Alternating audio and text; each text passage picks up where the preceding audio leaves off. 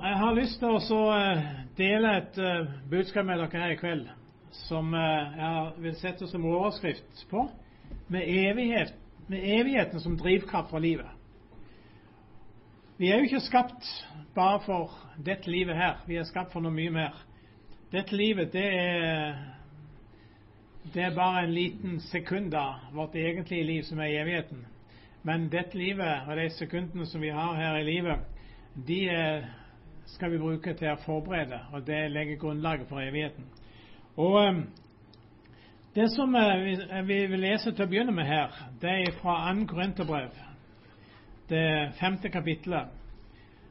Og Der står det fra vers 6.: Derfor er vi alltid ved godt mot, selv om vi vet at så lenge vi er hjemme i kroppen, er vi borte, hos, borte fra Herren.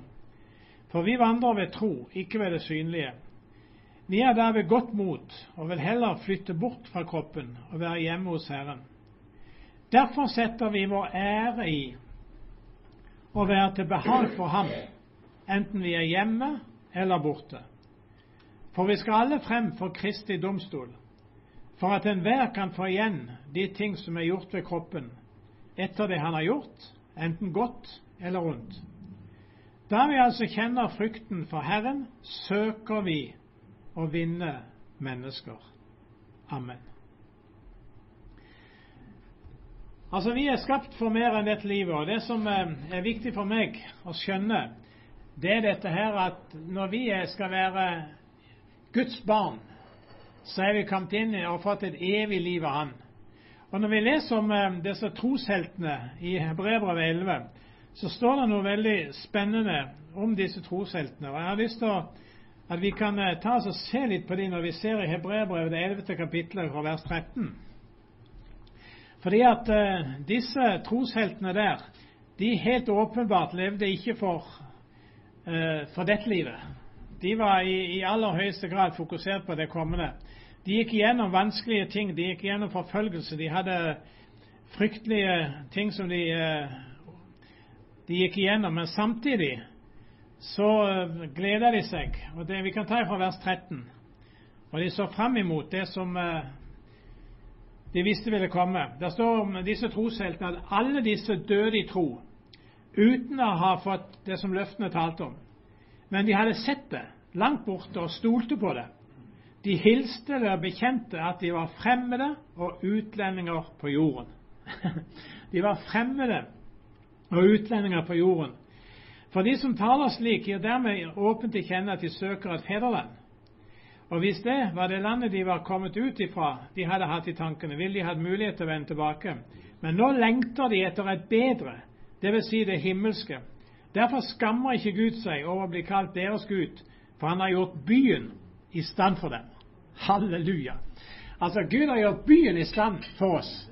Vi, har, vi er fremmede og utlendinger her. Det er ikke her vi skal være. Det er ikke her vi skal, skal, utfolde oss sånn som vi egentlig hadde tenkt. Det skal vi utfolde oss og være med og herske med Han i evigheters evighet. Men eh, jeg opplever ofte at vi blir så opptatt av dette livet at vi glemmer at det er ikke dette livet vi er skapt for. Jeg syns det er interessant det Paulus sier i 1. Korinterbrev 15 vers 19. Der sier han at, at hvis ikke altså, vi, vi, altså Når han så dette på det livet han hadde, så var jo det mye prøvelse. Han sier hvis det bare var for dette livet at vi kom til tro på Kristus, så var vi de unkverdigste alle mennesker. altså Der så det som det var unkverdigste alle hvis det bare var for dette livet. Men det var noe for noe mer som han så fram til. Og du vet, når du, når du eh, Hvis vi f.eks. tar og leser det Vi skal legge inn på opplesning av Skriften, og det står i åpenbaringsboka, det tredje kapittelet og eh, Hvis vi f.eks. leser det 21. verset der, så, eh, så står det at 'den som seirer, han vil jeg gi å sitte med meg på min trone'. Fantastisk. Slik som jeg også har seiret og satt meg på min fars, eh, min far og hans trone. Den som har øret, han hører hva Ånden sier til menighetene.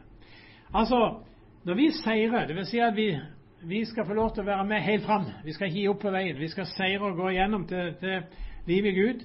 Altså, vi skal få sitte sammen med Han på Hans trone. Tenk hvilke muligheter. Tenk hva, hva det han har kalt oss til. Noen ganger så, så, glemmer vi at det er Jesus kalte oss det. Han sa i Johannes 3, 16 Der sier han derfor så høyt har Gud elsket verden at han ga sin sønn den enbårne, for at hver den som tror på ham, ikke skal fortapes, men ha evig liv. Altså, Jesus kom for å gi oss et evig liv, en herlighet på Han. Og jeg tror at det er så viktig at, eh, at vi er fokusert på, på, på evigheten. Altså at vi, er, vi skjønner at det er viktig. Jesus sa det mange ganger sjøl når han gikk med folk. Han sa hva hjelper det om du vinner hele verden, men tar skade på din sjel? Hvem skal da ha alt du samler? Altså han, han, forteller at selv om han gjorde mye godt her i livet, så, så var det ikke det som var det, det viktigste. Og Han sier f.eks. i Markus 9, 47, der står det hvis, hvis øyet ditt frister deg, så riv det ut.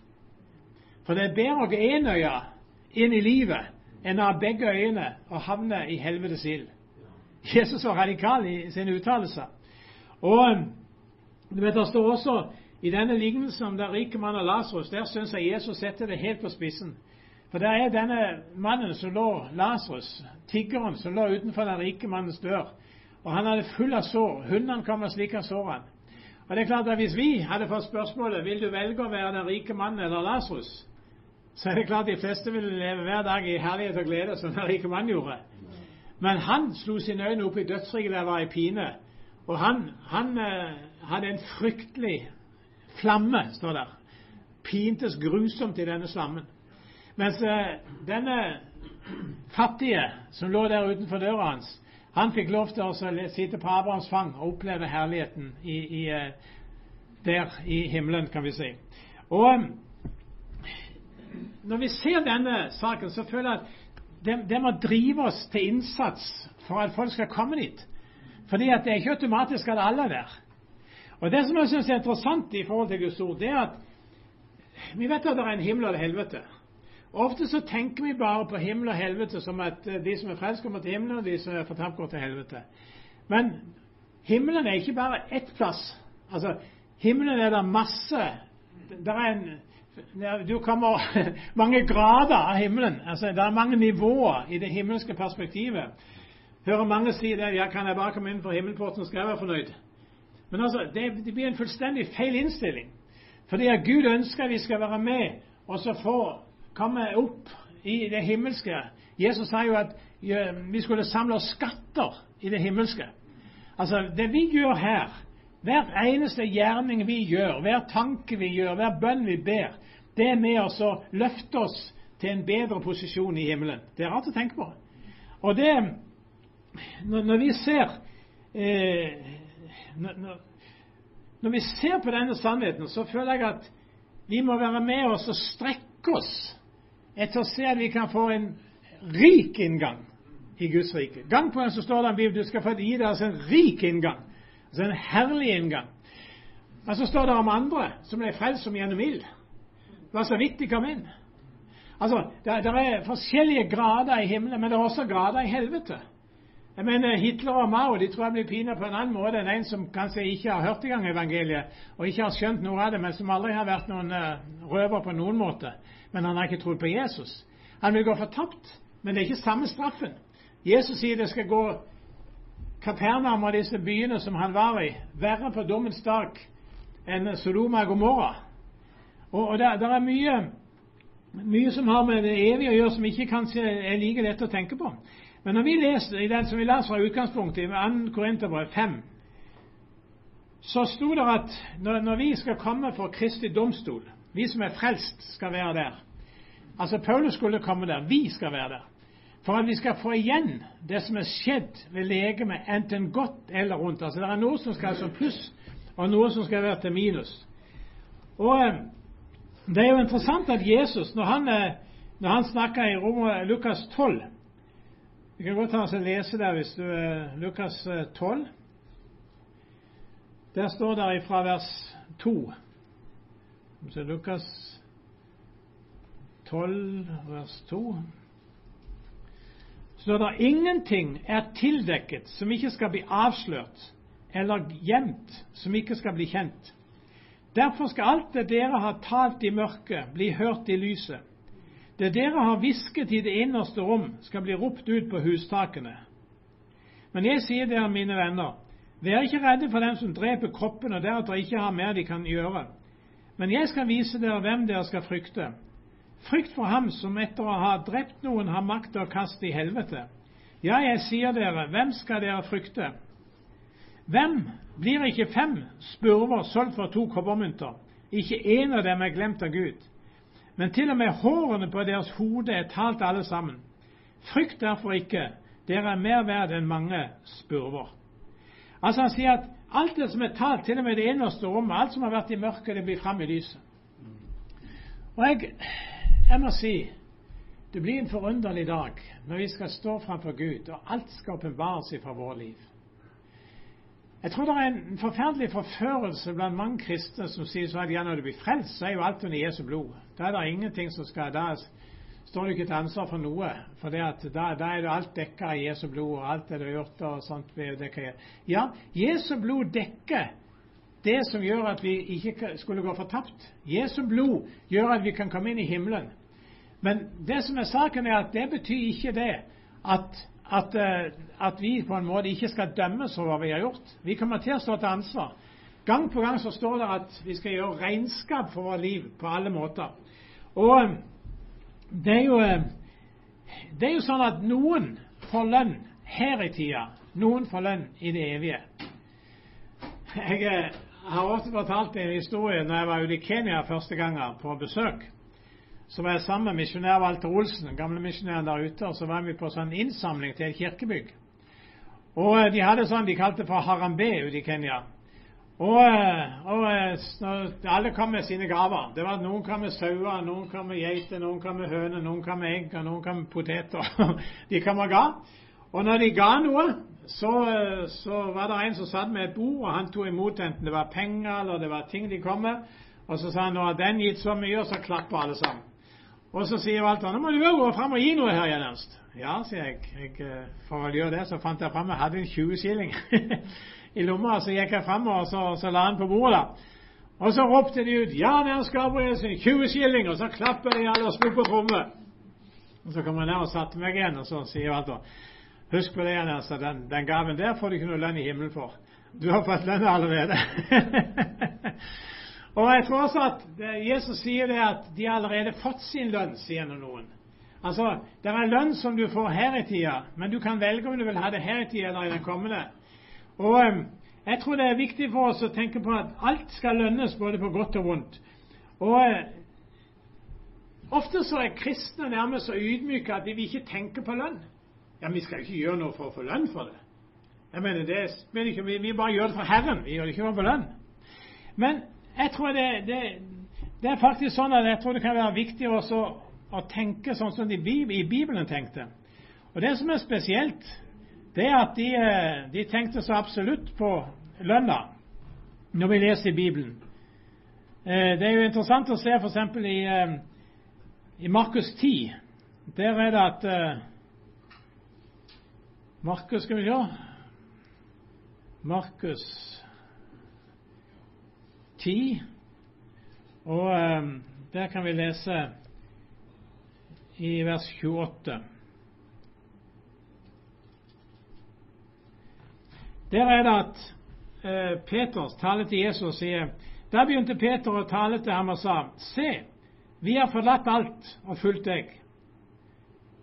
Da svarte Jesus og sa, Sannelig sier jeg dere, det er ingen som har forlatt hus eller brødre eller søstre eller far eller mor eller kone eller barn eller åkre for min skyld og evangeliets skyld, som ikke skal få hundrefold igjen nå i denne tiden, hus og brødre og søstre og mødre og barn og åkre sammen med forfølgelser, og i den, tiden, i den tiden som kommer, evig liv.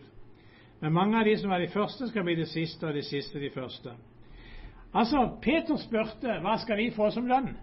Og Jesus sa at det skal få rikelig av lønn. Han kritiserte ikke Peter for å spørre om det. Tvert imot. Han var med og fortalte det. Og jeg, eh, jeg tror at det er viktig at vi tør tar våge oss å tro på dette som har med lønn å gjøre. Når Jesus sa 'samle dere ikke skatter på jorden, men samle dere skatter i himmelen', så tror jeg det Jesus mente var at vi skal gjøre ting her nede som skal være med å bygge vår tilværelse i himmelen. Jeg husker jeg hørte en historie om, eh, om taxisjåføren og eh, pastoren som kom til himmelporten. Eh, det er en historie som du skal ikke ta sånn bibelsk, men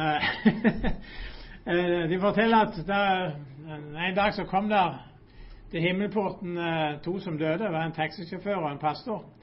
Og når engelen tok imot dem der i himmelporten, så så sier engelen siden dere kommer her sammen, kan jeg vise dere boligene deres med det samme. Eh, begge to, kan jeg ta dere med sammen? Ja ja, det var greit, sa både pastoren og taxisjåføren.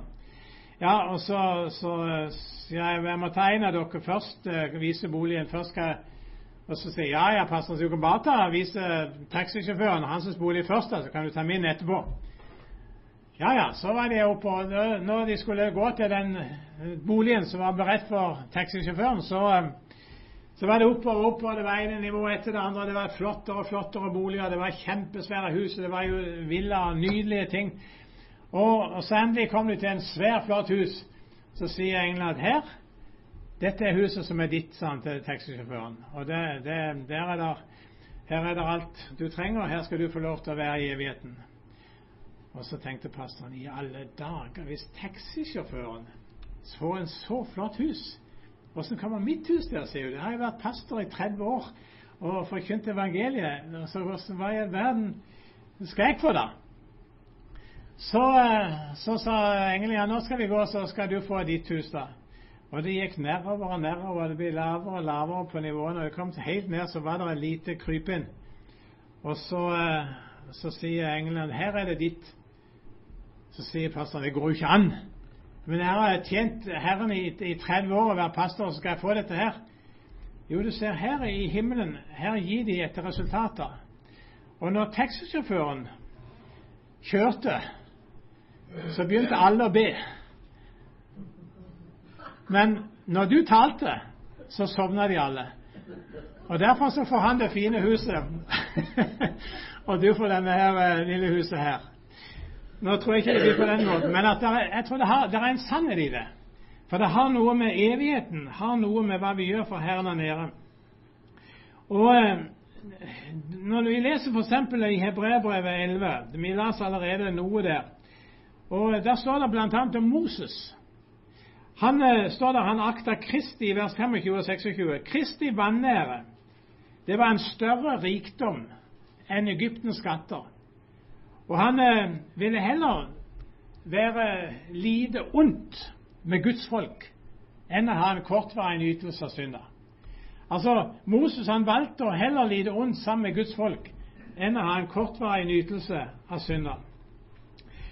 Hvorfor det, står det? For han så fram til lønna. Legg merke til det. Han så fram til lønna.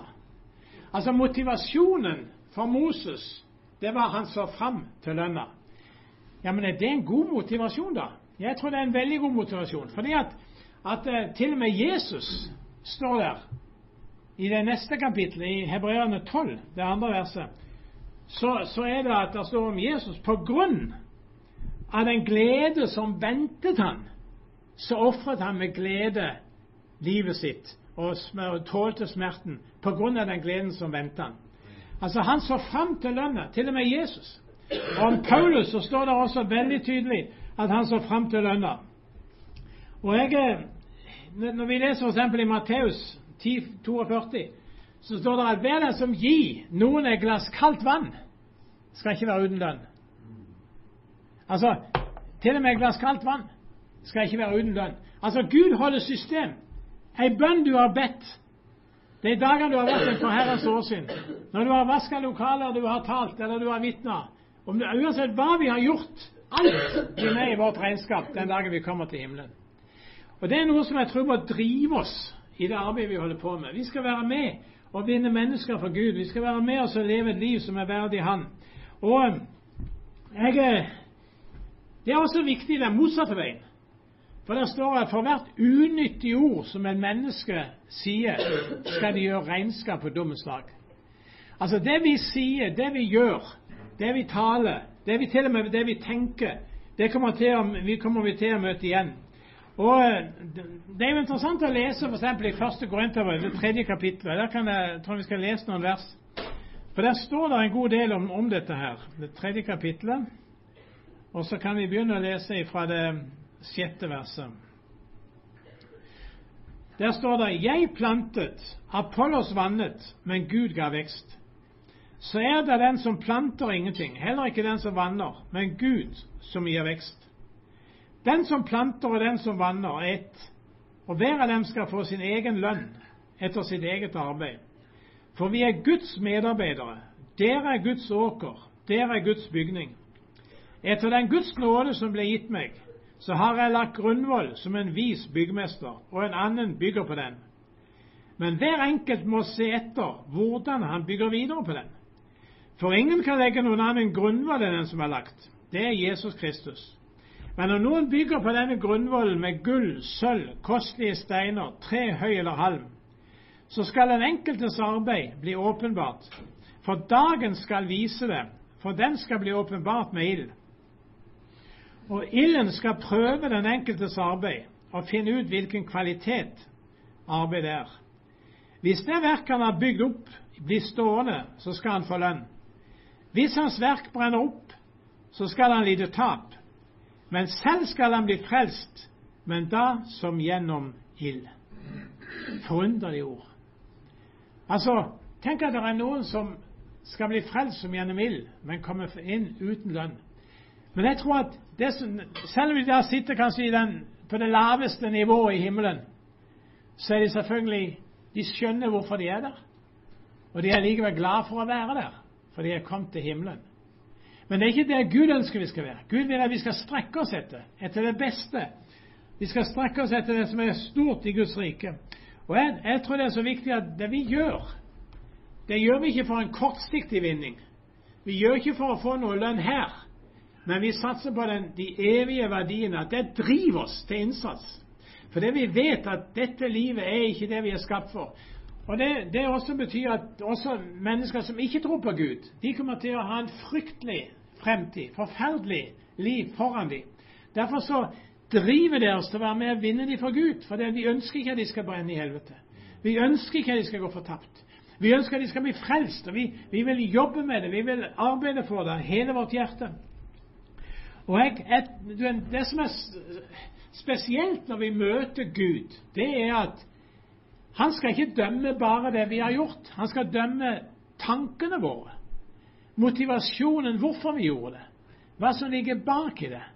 Og Derfor er det hele tida Det som, som, som, jeg føler er så viktig å tenke på for oss, det at vi har de rette motivene. Det står om i Hebreabrevet 4.12, kjente verset der står det at Guds ord er levende og kraftig, skarpere enn noe tveget sverd. Og det kløyver sjel og ånd, ledemod og mage, står det, og dømmer hjertets tanker og råd. Altså det dømmer det innerste i oss mennesker. Og Derfor er det så viktig at det står at alt er nakent og blitt blottlagt for ham som vi skal gjøre regnskap for. står det. Altså, vi skal møte en dag og se vårt liv i, i spilt av åpent for alle skal kunne se våre tanker, se våre gjerninger, se alt som har vært. Og Det eneste som er skjult under Jesu blod, det er de tingene som ville ha ført oss til helvete. De tingene er fremdeles dekket over av Jesu blod, men hele vårt liv er åpent for Han. Og jeg, eh, Det er jo interessant når vi leser i 1. Korinterbrev 11 i forbindelse med nadværen, så sier, så sier Paulus der at hvis vi dømte, dømte oss sjøl, så blir vi, blir vi ikke dømt. For da, da, da, da kan vi oppleve altså, vi dømmer oss sjøl. Jeg, jeg, blir veldig skuffa når jeg hører mange predikanter si du må ikke bli fordømt. Jeg har sagt det igjen og igjen. Det er en velsignelse å bli fordømt dersom det er Guds ord som fordømmer deg. Fordi at når du blir dømt av Guds ord, så kan du få lov til å bøye deg for det og ydmyke deg for det, og så kjenne at velsignelsen kommer, og så du kan få lov til å stå rettferdig og hellig for Han. Du kan vende deg om ifra de tingene som dømmer deg. Og eh, Jeg har lyst til å mot slutten å ta med fra eh, Efeserne 5. Der er det at eh, Paulus han sier det på denne måten. Skal vi ta det med her i det femte kapittelet? Og eh, vi kan lese fra det åttende vers. Det står for dere var en gang mørke, men nå er dere lys i Herren. Vandre som lysets barn.